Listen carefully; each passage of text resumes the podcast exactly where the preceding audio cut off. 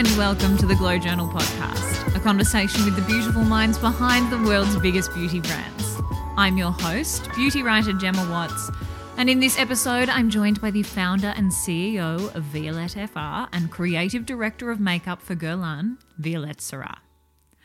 Violette has been a bucket list guest of mine since season one, as I became aware of her work at something of a pivotal time career wise for me. I first saw Violette's work in 2015, around a year before I started working for myself, when I was really feeling disillusioned by the beauty industry and I wasn't quite sure where my place within it was. There was very little in terms of content, artistry, even brands that were resonating with me. And it all felt very manicured and polished and precise. And then I saw a video of Violette using her fingers to apply, I think, colored pigment to her eyelids in the back of a taxi. And it just reminded me of everything I loved about beauty and how much fun it could be. Violette realized that she wanted to become a makeup artist at the age of 19 after applying glitter to a friend's face ahead of a party. She promptly moved to New York with no training beyond a Kevyn Aucoin library book and began to network her way into the beauty industry. Between 2012 and 2020, Violette worked as makeup designer at Dior a product development consultant at Sephora, and as Estee Lauder's global beauty director, and was discovered by Vogue France in 2015.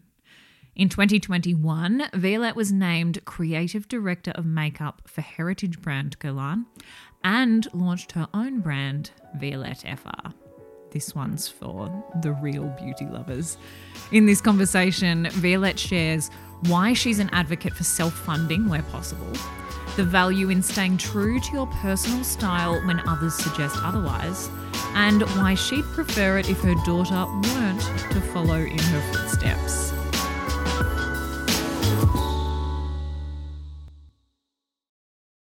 I have read that it was at the age of about 19 that you decided you wanted to be a makeup artist, but I would love to start by going back even further. What is your very earliest memory of beauty? My really my very first memory of beauty was at eight years old. I mm-hmm. was I was in the Jardin Bagatelle, which is a rose garden in Paris. That's like spectacular, with like peacock walking around and in amount of roses everywhere from different colors, and it's it's really insane. And so, as a kid, you go there all the time and I was walking around and I met, I, I met, no, that's how I impacted me. I met a rose. I saw this rose. It was one rose that was black red. And it's the first and last time I saw, I saw it. And I was mind blown by this color. And because in France, everyone is wearing red lipstick, it's not, mm. it's not a cliche, it's true. Huh? I was like, this is the red we should make as a lipstick. And I was never into makeup. I never cared about makeup. I still don't. Um, and then I thought of this, and the day I was accidentally a makeup artist, I was like, oh, well, now I'm on the way a bit more to do this lipstick myself. Um, so it, this is my first memory. So that's when you were eight, but it wasn't until, let's say, 11 years down the track that you applied glitter to a friend's face ahead of a party. Yeah. And that moment, that's when you decided makeup artistry was the career for you. Tell me about that night. What was it about that moment that made you think, okay, this is what I need to do and this is where I need to be? Because I was studying painting and fashion at the same time and I couldn't decide between two and I really had to to further my studies. And uh, when I did my friend's makeup, also because I was using glitter, I was not using like foundation. It was yeah. something fun and super creative. I was like, wow, makeup is a way to dress yourself up, but also a way to paint yourself. So like mm-hmm. both of my love together. So maybe I can do my own way of doing makeup. So I was never interested in becoming a makeup artist. I was interested in like becoming this creative person that will use makeup as a way to make you feel you're the artist and the muse at the same time. Mm. And and so that's why I never assisted. I never went to makeup school because I had this vision and I was like, I'm going to use my training in fashion and, and art to do it. And if it doesn't work, I won't do it. But it was very clear the way I wanted to do it. I don't know if this has an obvious answer or not, but I would love your take. Given that you did have that interest in fine art, what was it about makeup artistry as opposed to fine art that you felt an affinity for? What do you think was missing from your experience in traditional art, if you will, that makeup offered? Well, first, I think arts comes in every form and shape. And well, you say traditional art is a way of doing art, but mm-hmm. I already, I, right away, I thought makeup is art. Excuse me. So I was like, this is going to be my way. And why did I prefer this way? Is because I loved doing it on a person because when I was doing it on a canvas or drawing, sketching a dress, whatever an outfit, I was in contact with nobody. And so mm.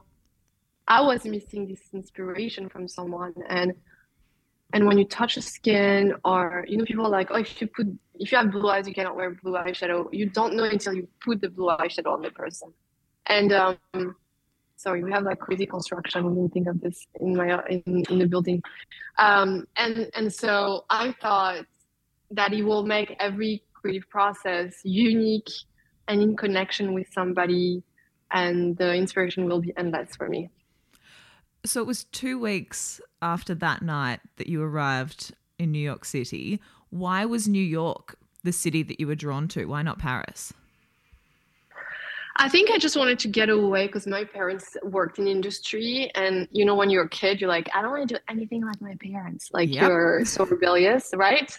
Mm-hmm. So I absolutely didn't want to do any of those things. I didn't want anybody to know me, and uh, and so I needed to break free. I needed to step out of my comfort zone. I I needed. I don't know. I really needed to expose myself in a way and um, because then i had no choice but to kick my ass and work because mm. honestly new york when they say you, if you can make it there you can make it anywhere it's so true it's really hard and i've experienced new york with no money not speaking the language no paperwork.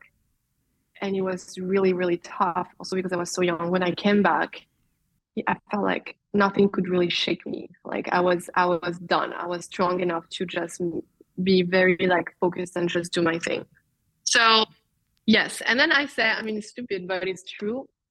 I when you're not living in the US, you you see this TV show like Friends, and you see these movies where it sounds so fun and and iconic and uh, and unattainable. And I love the idea of um, if you like something, just go for it. So, so that that's why it became my my dream somehow. I love that. So you're there. You you don't really speak the language. Little to no money. I read that with the bit of money that you did have, you just bought pigment pots to sort of mix. You studied Kevyn Aucoin's books. Am I right in saying there was no formal yeah. training? You were just completely self taught. No, zero training. I didn't even know. I was like, wait, foundation powder, because that especially like in France, you don't really use foundation. Mm. Like, yeah, mastered red lipstick, but beyond that, that's it. So I went to the library and I was like, okay, what are the makeup books you have? And the guy was like, only basically only Kevyn was doing this. And I'm really grateful for him because he put all his knowledge into a book mm. for anyone to understand it. And he was basically my teacher without knowing it and so comprehensive and so easy to understand. But what was good is that his makeup style and mine were so opposite. Yeah. Because I, I don't transform anything. But it was enough for me to at least know what it does, like foundation and why yellow undertone to foundation is better for the glow of the face and why all these things matters and how you can transform a face. Like the, all this knowledge was very, very interesting for me to know. And then I had my art training that was the color part, the fun part that I had. So uh, with these two in in mind, I was able to do my own. But that that's the magic of makeup because I feel like for hair you kind of need to know yeah a little bit more the technicality of things. Makeup, it's like anybody can become a makeup artist, in my opinion, you know. Well, on that, how did you start getting booked? What advice can you offer to anyone listening who might be an aspiring makeup artist who is just unsure of how to get that foot in the door and in a foreign city, no less? I think um, I would never tell them to do what I did. Yeah. Because I don't know how it functioned for me. It's, it's risky. It's so risky. If my daughter right now said to me, I'm going to, I mean, right now she's four, but like in the future told me, I want to live to New York. I don't speak the language. I don't have paperwork. I don't have money. Whatever. It's fine. I'll figure it out. I will have a heart attack. Mm. Pretend I'm okay with it, but then leave in the next building and just like all day following her without her knowing me, like knowing it. Like I would die. But that I guess that that's the good thing of being a kid from the 80s. Like, how did we survive with like parents from from that era? I don't know, but, but we did. So I will never tell anyone to do what I did because I really think okay. Every time I said to people that know me, like it, it was a big a big chunk of luck.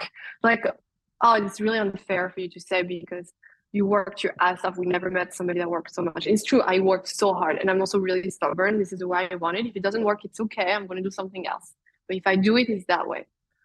So, yes, for sure. But honestly, too, it's the people I met down the road that believed in me, mm. that allowed me to be where I am. So it's, it's, and this, I cannot give tip on that because it's just life that throws these people at you.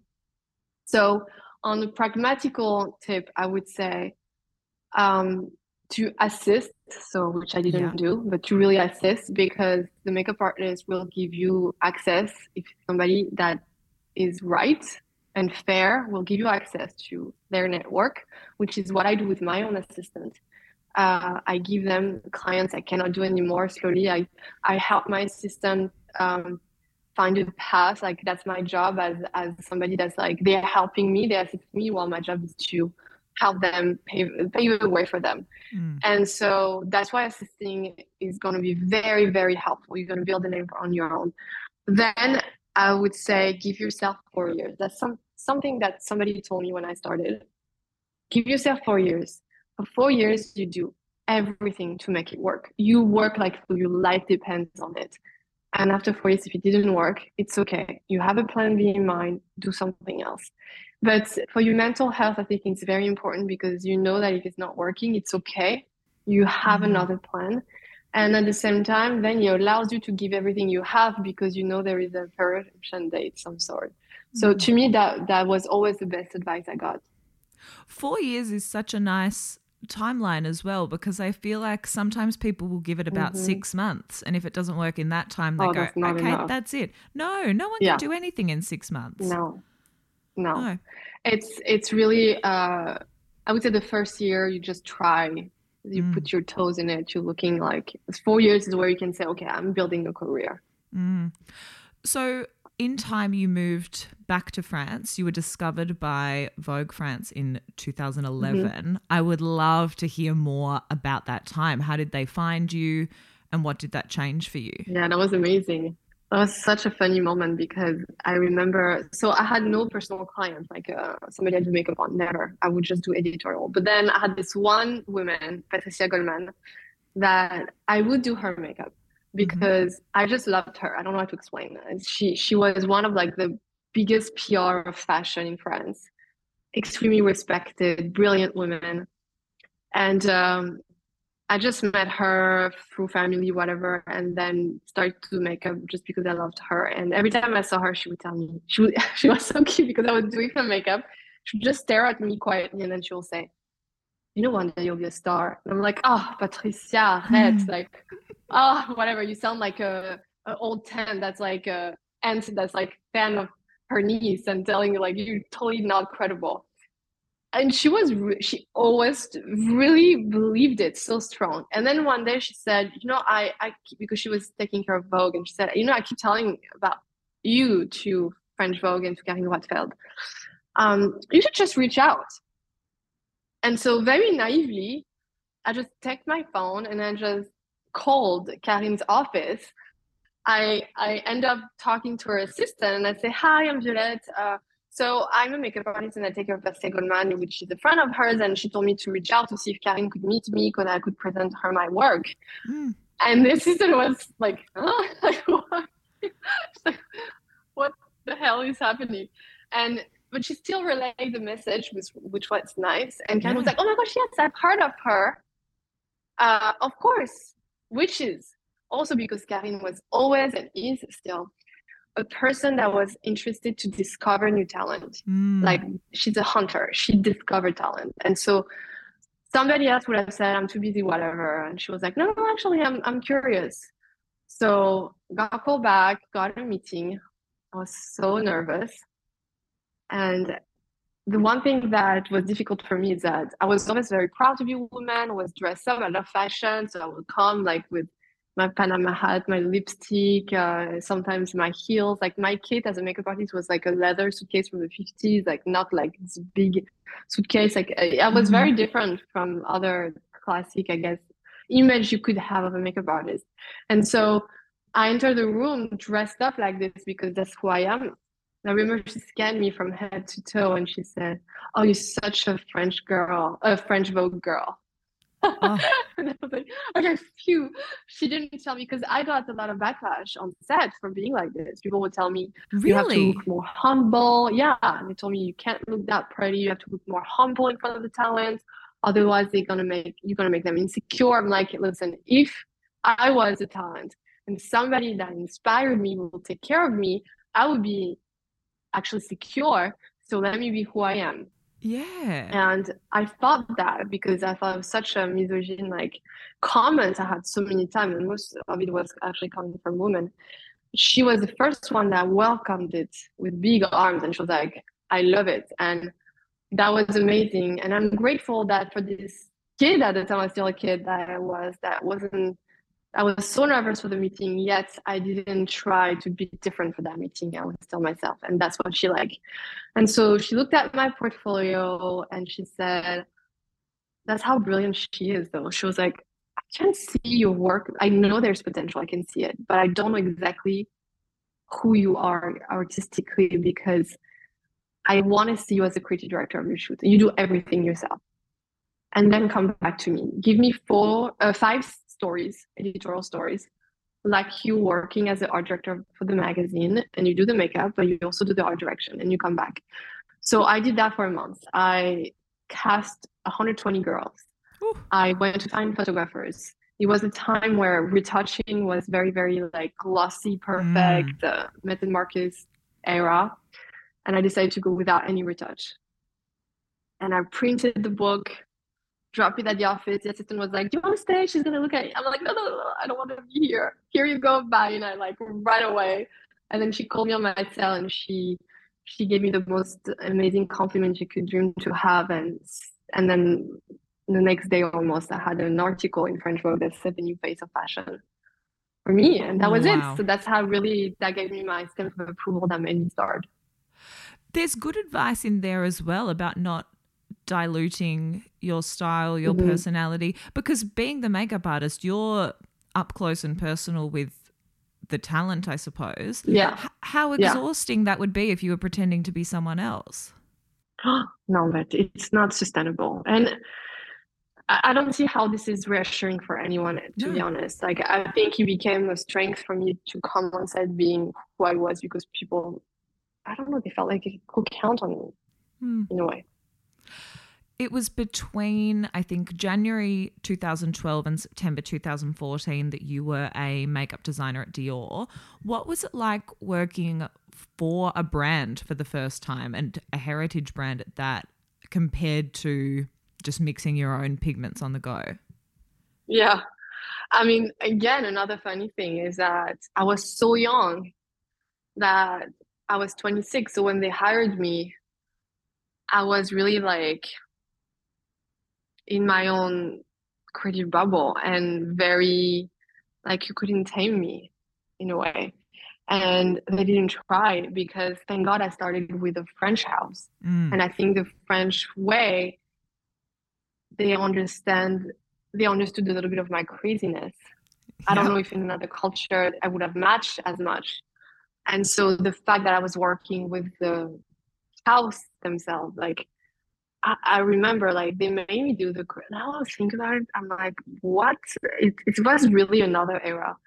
Um, the the director of communication global, the group mm-hmm. of of Joe saw my I had this like books that I used to do where I used to draw sketches, ideas of products, ideas of makeup, like I glue like those mood boards that I keep doing. Like uh, that's that's my thing, mm. and I always did that. And um, he saw that it was like, I love it so much. I want you to be in charge of doing the marketing decks for every launch we do because at the time we didn't send somebody online something online like we would print something. I was like, okay, clueless, no idea. Okay, I'll do it. Sure. I chose a graphic design person. I chose a journalist. I drafted the text. I did the shoots. I did the art of the thing, like everything from A to Z.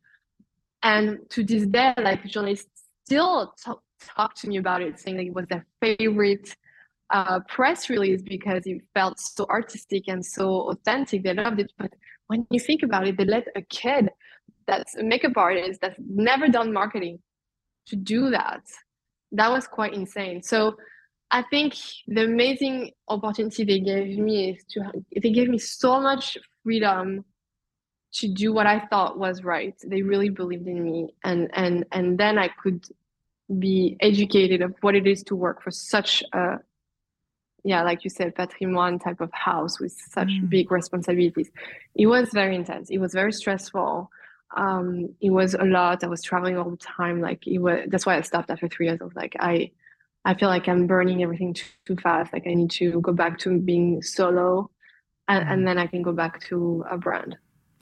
You also worked as a product development consultant for Sephora. I would love to hear mm-hmm. more about that time as I feel like it really feeds into doing what you're doing at your own brand now. What were some lessons that you picked up during that time when your career was sort of still in its infancy that you find you're still applying to your work today? Well, I, you know it's so the Paris office, they're the one who doing global uh, product development, etc. Mm-hmm. The, the US market has they have their own team, but the rest of the world is really managed by France, and it still felt like a startup. Really, it was a very small team, super crafty. Everybody will roll up their sleeve and do it. I remember that when I arrived, um, they didn't want to be on Instagram. I was like, come on, guys, you need to be on Instagram now. Said the name doesn't work. It was called Made in Sephora. I'm like, the name is like makes no sense. Then I said like, your lip stain is the best thing ever. You need to push it, and actually became number one Sephora product. Mm-hmm. Um, so uh, we it was really amazing to be able to have so much influence and see the impact it would have on such a big business uh, because it was a the dusty brand of of Sephora. Even though they had amazing products, amazing products, and and they didn't know they had almost, and so they needed a makeup artist. I feel like to shine the light on it. Um, so I, I think what it did is just um, it made me realize like even with a small team you can do very big things it's just a matter of how much work you put into it because we were such a small team. Mm. Um, and when you're very passionate, you just get it through. So without passion in this job, you just nothing happens. Not to make it about me, but I vividly remember becoming aware of you and your work in would have been 2015 or 16 when I saw your French lessons YouTube series on the Violet Grey channel. I owe you a thank you actually because it was at that point I was working in fashion and beauty and I hit a crossroads where I had to decide between the two. And I had become so disillusioned with beauty because every, I mean, no disrespect, but everyone sort of looked the same. Everyone was doing the same mm-hmm. thing. And then I watched what you were doing and I'm like, there actually is room in this space for people to just do what they want to do and kind of go yeah. against the grain. So this might be a difficult question for you to answer objectively, but what do you think it is about your approach to makeup artistry that separates you from so many other artists? I think because I I I paint with emotion. mm-hmm. makeup. That this is how I use makeup. I I can see some friends of mine who are makeup artists. I always make fun of them, like they make fun of me, and it's all benevolent. Or they like can talk about a product for hours and how it's great because of this and that. I'm like, oh my gosh, I'm bored to death. Like, uh, who who cares? Um, I just think colors hold a vibration, something, and makeup has a power to impact how you feel about yourself and really help build something with yourself and your self-esteem. Like it's it has a connection with your mental health. And i really strongly believe in that. And so that's my only purpose. I i don't care about trends. Um even though i i love tiktok i will never play that trend thing when they like it's like who's going to invent the new technique of makeup and break the boundaries like I, I'm I'm not interested in this. What I'm interested is like how you wake up in the morning and you're like, how do I feel today? Oh, I feel a bit down, but I want to feel good. What can I do?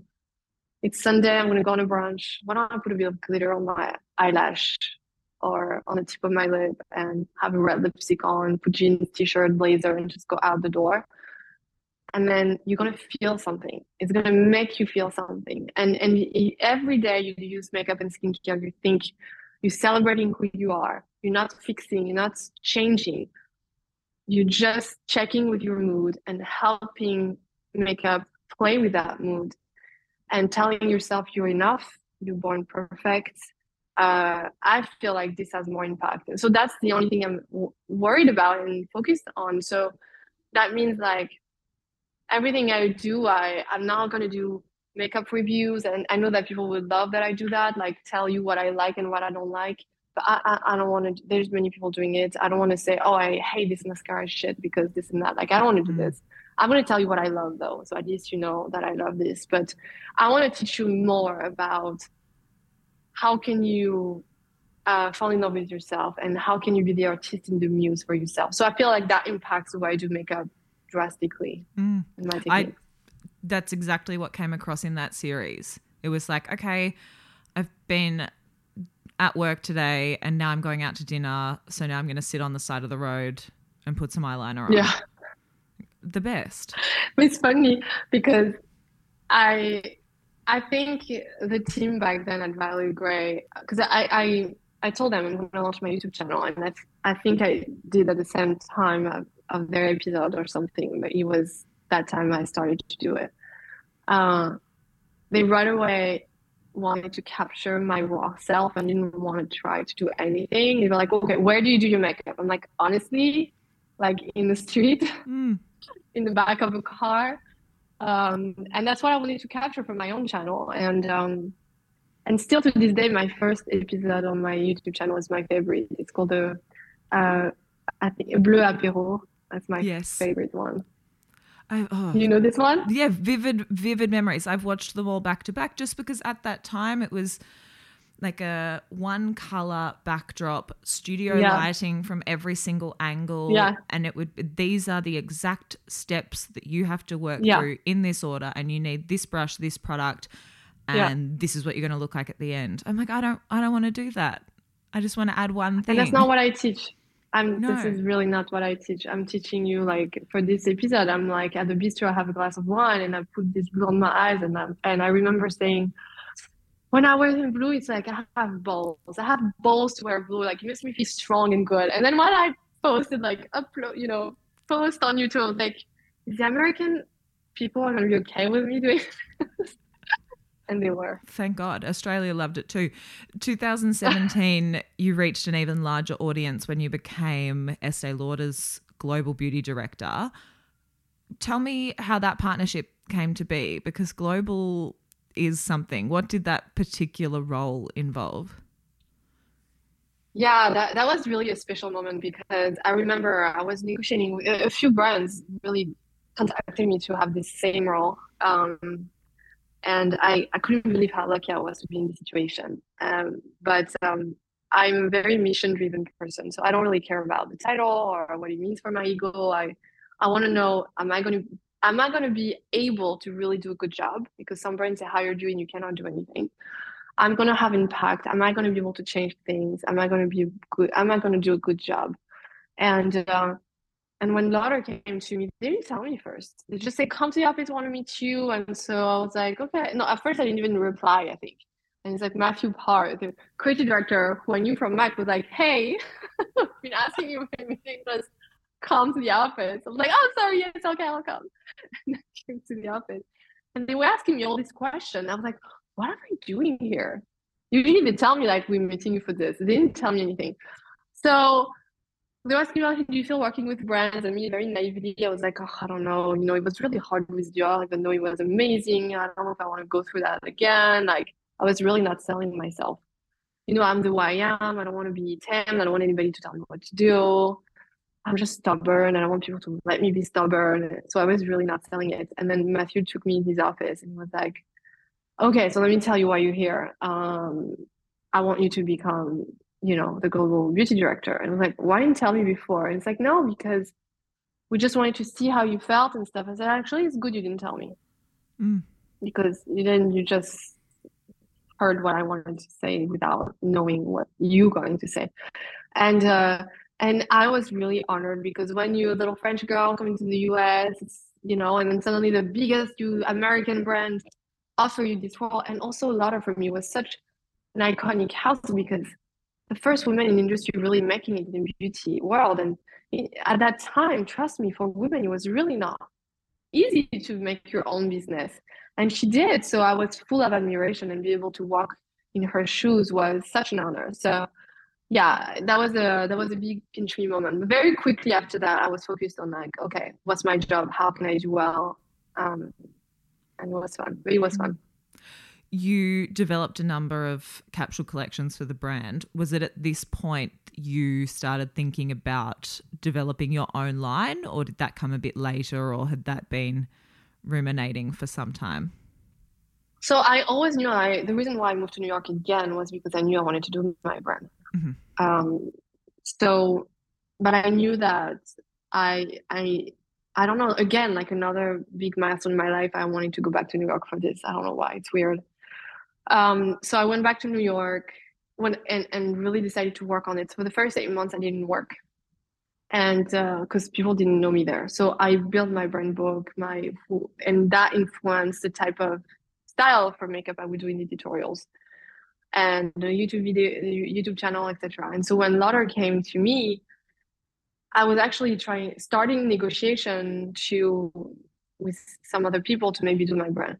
And when they came to me, I, I pressed pause on everything and said, guys, I can't say no to that amazing opportunity. Also, I'm going to learn so much. So I'm going to do this. And I think that's something very important too is timing is key.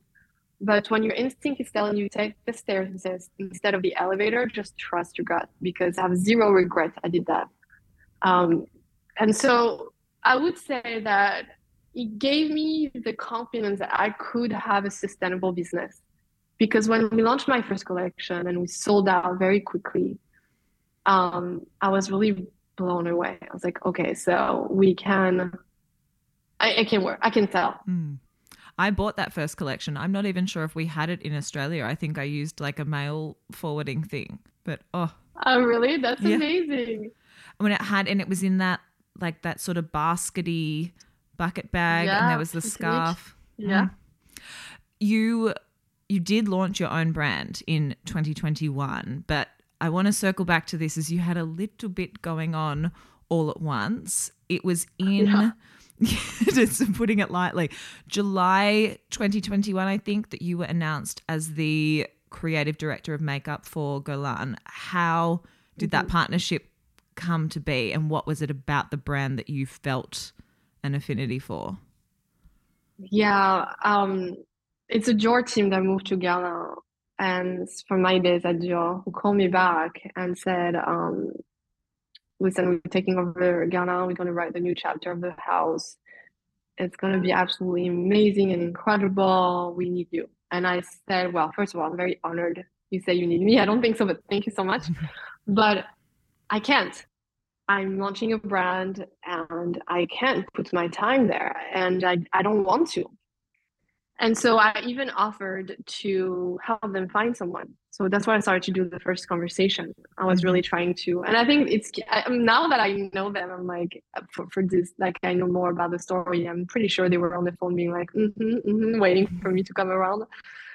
And I think when they started to realize like nothing, you know, I was still being, um, I don't know, I was still saying no. They just said, okay, let us just show you what we have planned for this brand because I said like the desire is not absent. Guerlain is a 200 years old almost house. He created the first lipstick in a bullet. It's the French essence. It's the DNA of our country. It's like such. It would be such a pride for me to do that, but I just can't.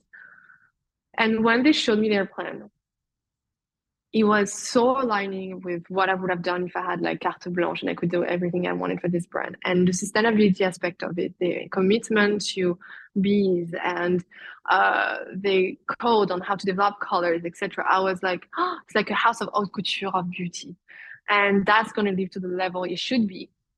And I love the team so much, and I met with the, like so many people that are working with a brand and I really fell in love and and once you fall in love you find you find ways to make it work which mm. I did despite both being French both being very chic your brand and are distinctly different how would yeah. you characterize the two yeah, that's why people are like, oh, how can you create for both brands? It must be so difficult. I'm like, really not because oh, they're, they're so, different. so different. Right? It's so for me it's very easy. I'm sometimes I, my team is like talking to me about a product from my brand. I'm like oh this is completely Guerlain it's really not us. It's completely mm-hmm. Guerlain let me think about this. Um, and also we have such a healthy relationship with the brand that if they want to launch something that feels a bit too similar from mine i would just tell them and they're like okay let's change the direction. So it's mm. absolutely amazing. Um, so it's it's just that for me, Guerlain is haute couture of beauty. So when I work there, I really elevated the skin to the, the team, sorry, to work like that.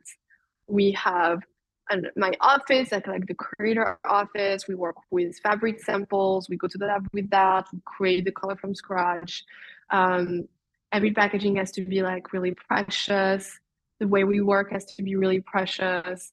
Uh, I'm making essential that are perfect, like the right eyeliner, the right eyebrow pencil, the right foundation. Like it's it, it has to be like the place you go if you don't want to take any risk and have the best quality. So that's the way we work. So the team around you has to be to that level and which it is and without them I wouldn't be able to do anything.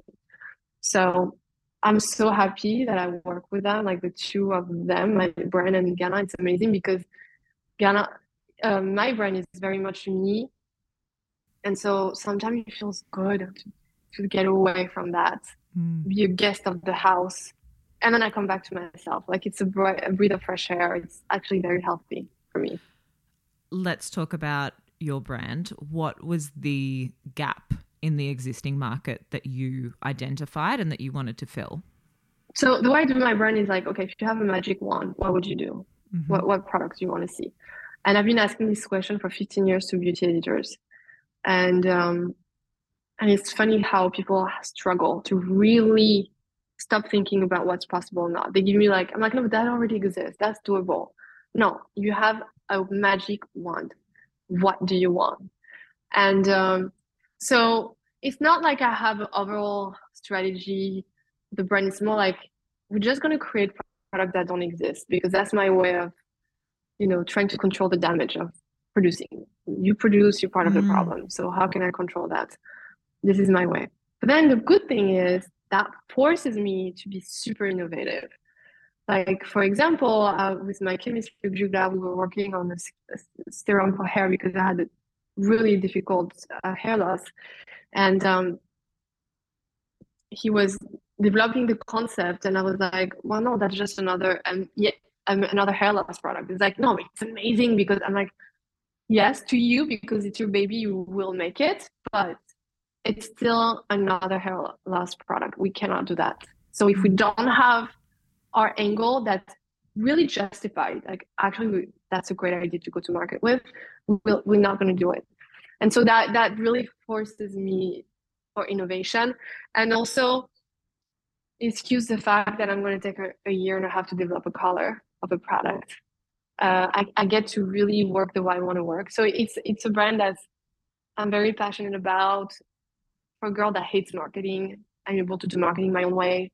Um, it's it's just amazing when it's your own business and you're able to do everything. So I would say it's a it's a lifestyle beauty brand that's really trying to use beauty as a way to um, re like reunite yourself with yourself like inspire you to be um the artist and the muse and take care of what mother nature gave you with good skincare good hair care and make you celebrate yourself with colors that, that's kind mm. of how i see it so how did you go about doing it it's it's one thing to have all of these innovative mm-hmm. ideas but then how did you find the right manufacturer packaging funding all of those steps that are like essential yeah, I remember the day I decided to do my brand. I was in in in um, Argentina on a shoot, and they were again another shoot where they were like having inspiration of my work everywhere, and I was like, damn, somebody's gonna come and just copy my brand before I do it.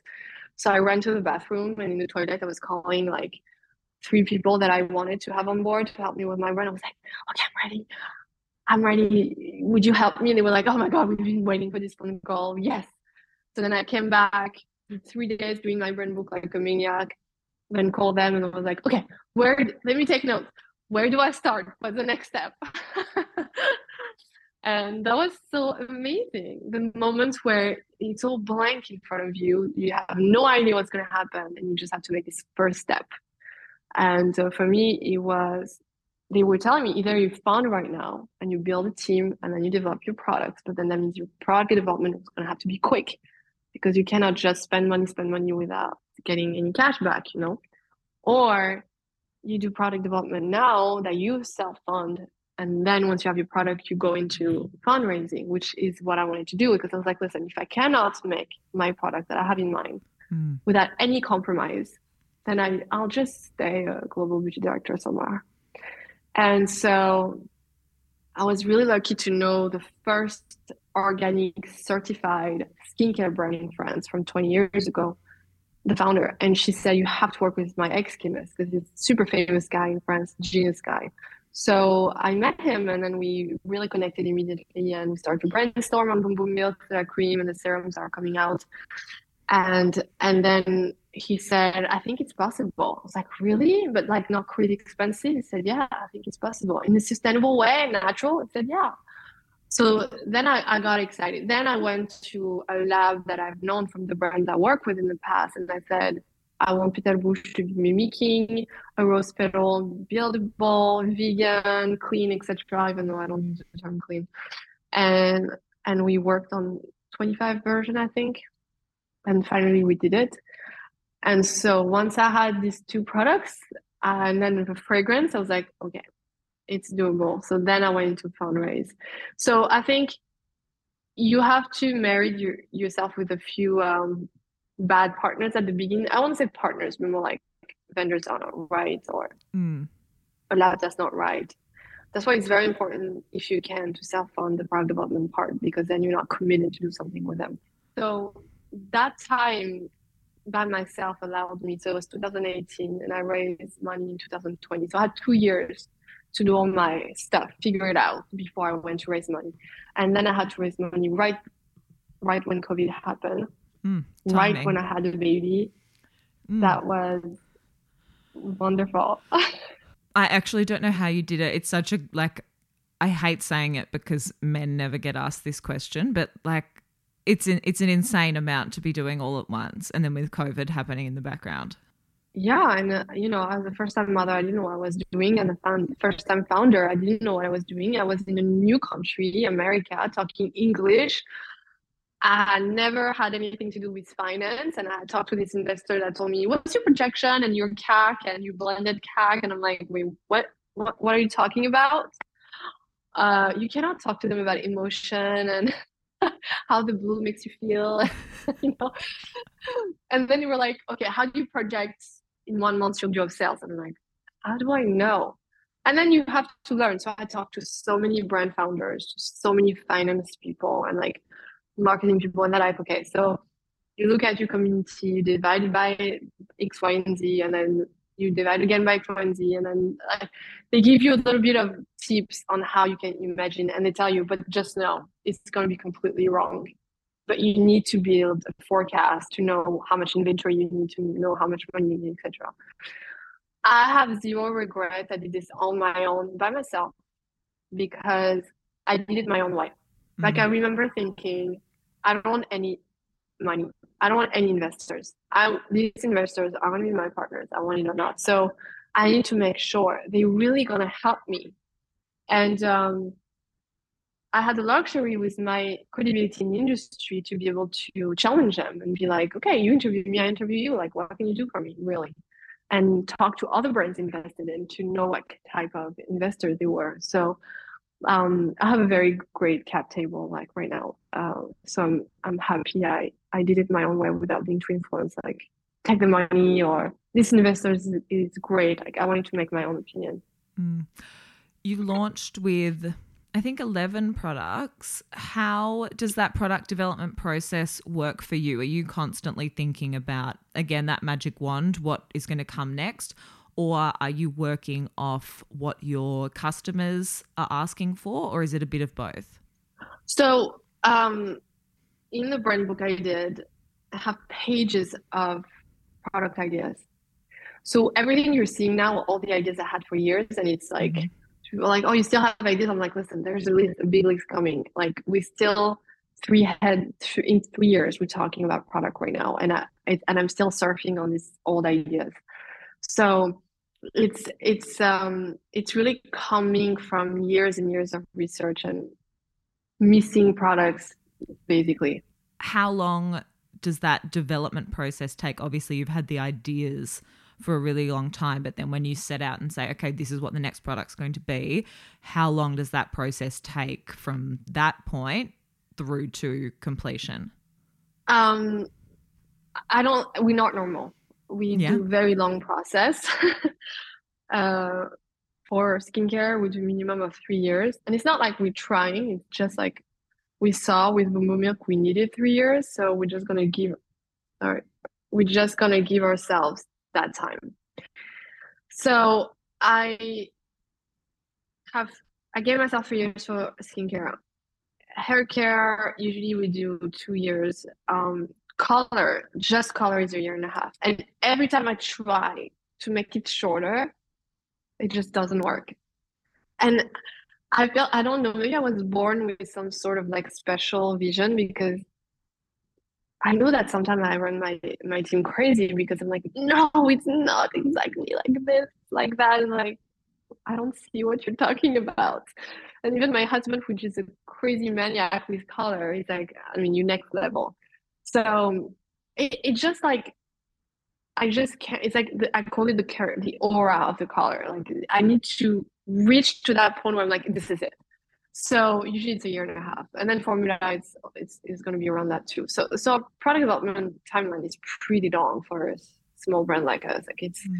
usually brands have more time because they need to shoot a lot in advance because they have to build so much marketing assets. Like when I work with Guerlain or Dior, like we shoot so long in advance, which I don't like to do because then when the launch comes, like you're in a different era already.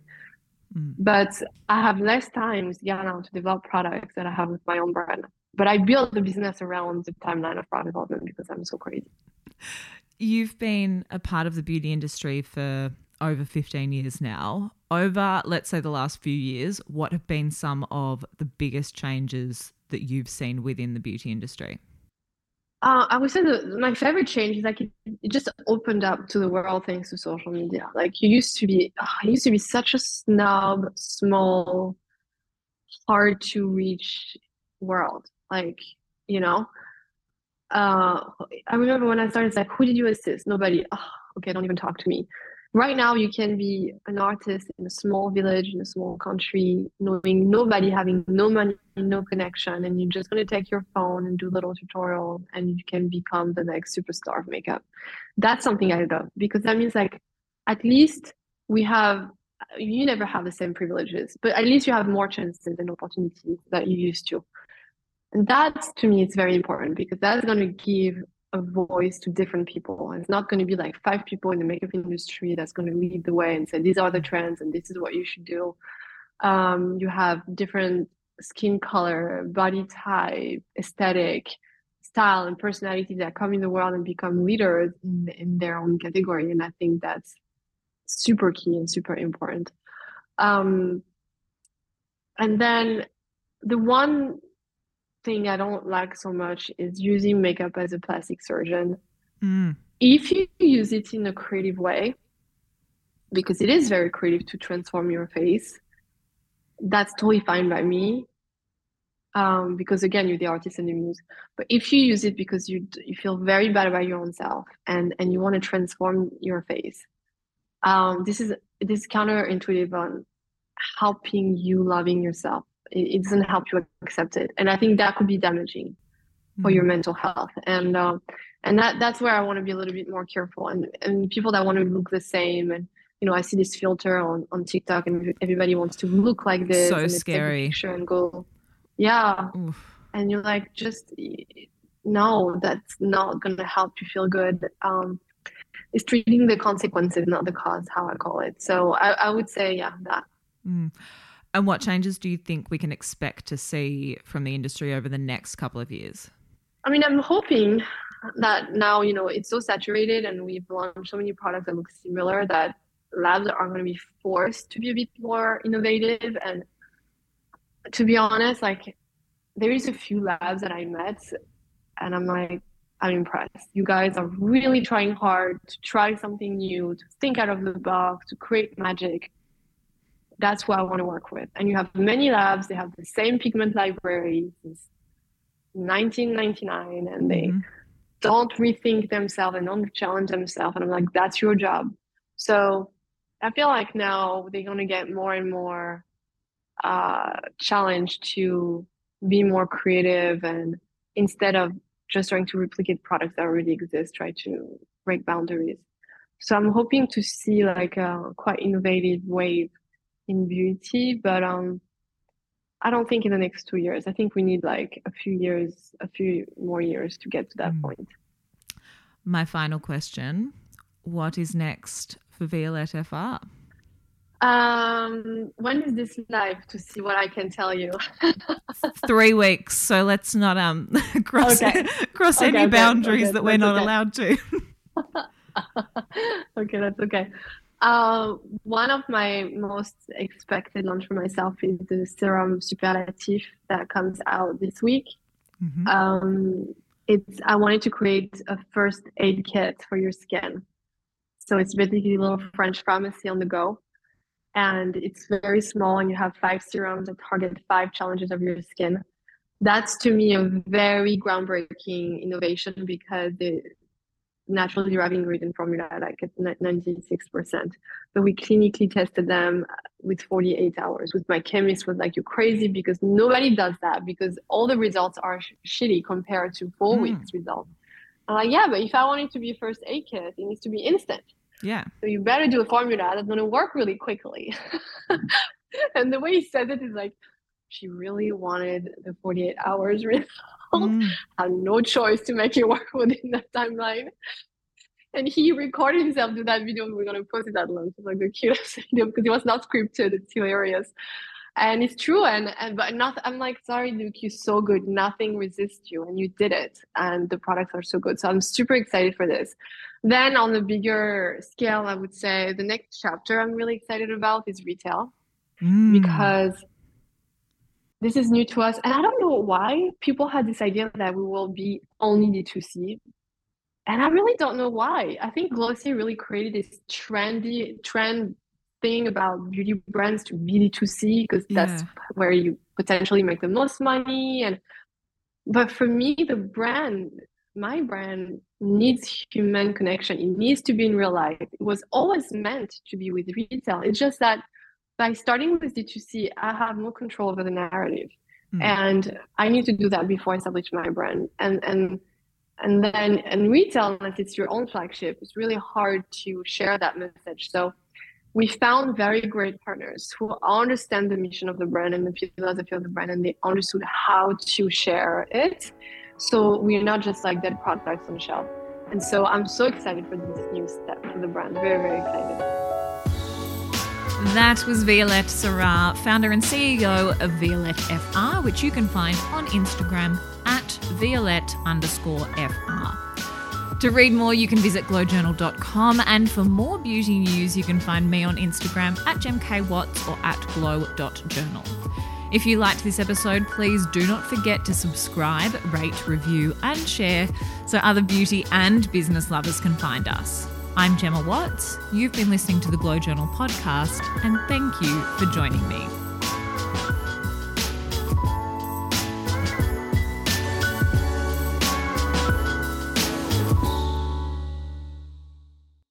The Glow Journal podcast would like to acknowledge the Wurundjeri people, the traditional custodians of the land upon which this podcast is produced. We pay our respects to elders past and present.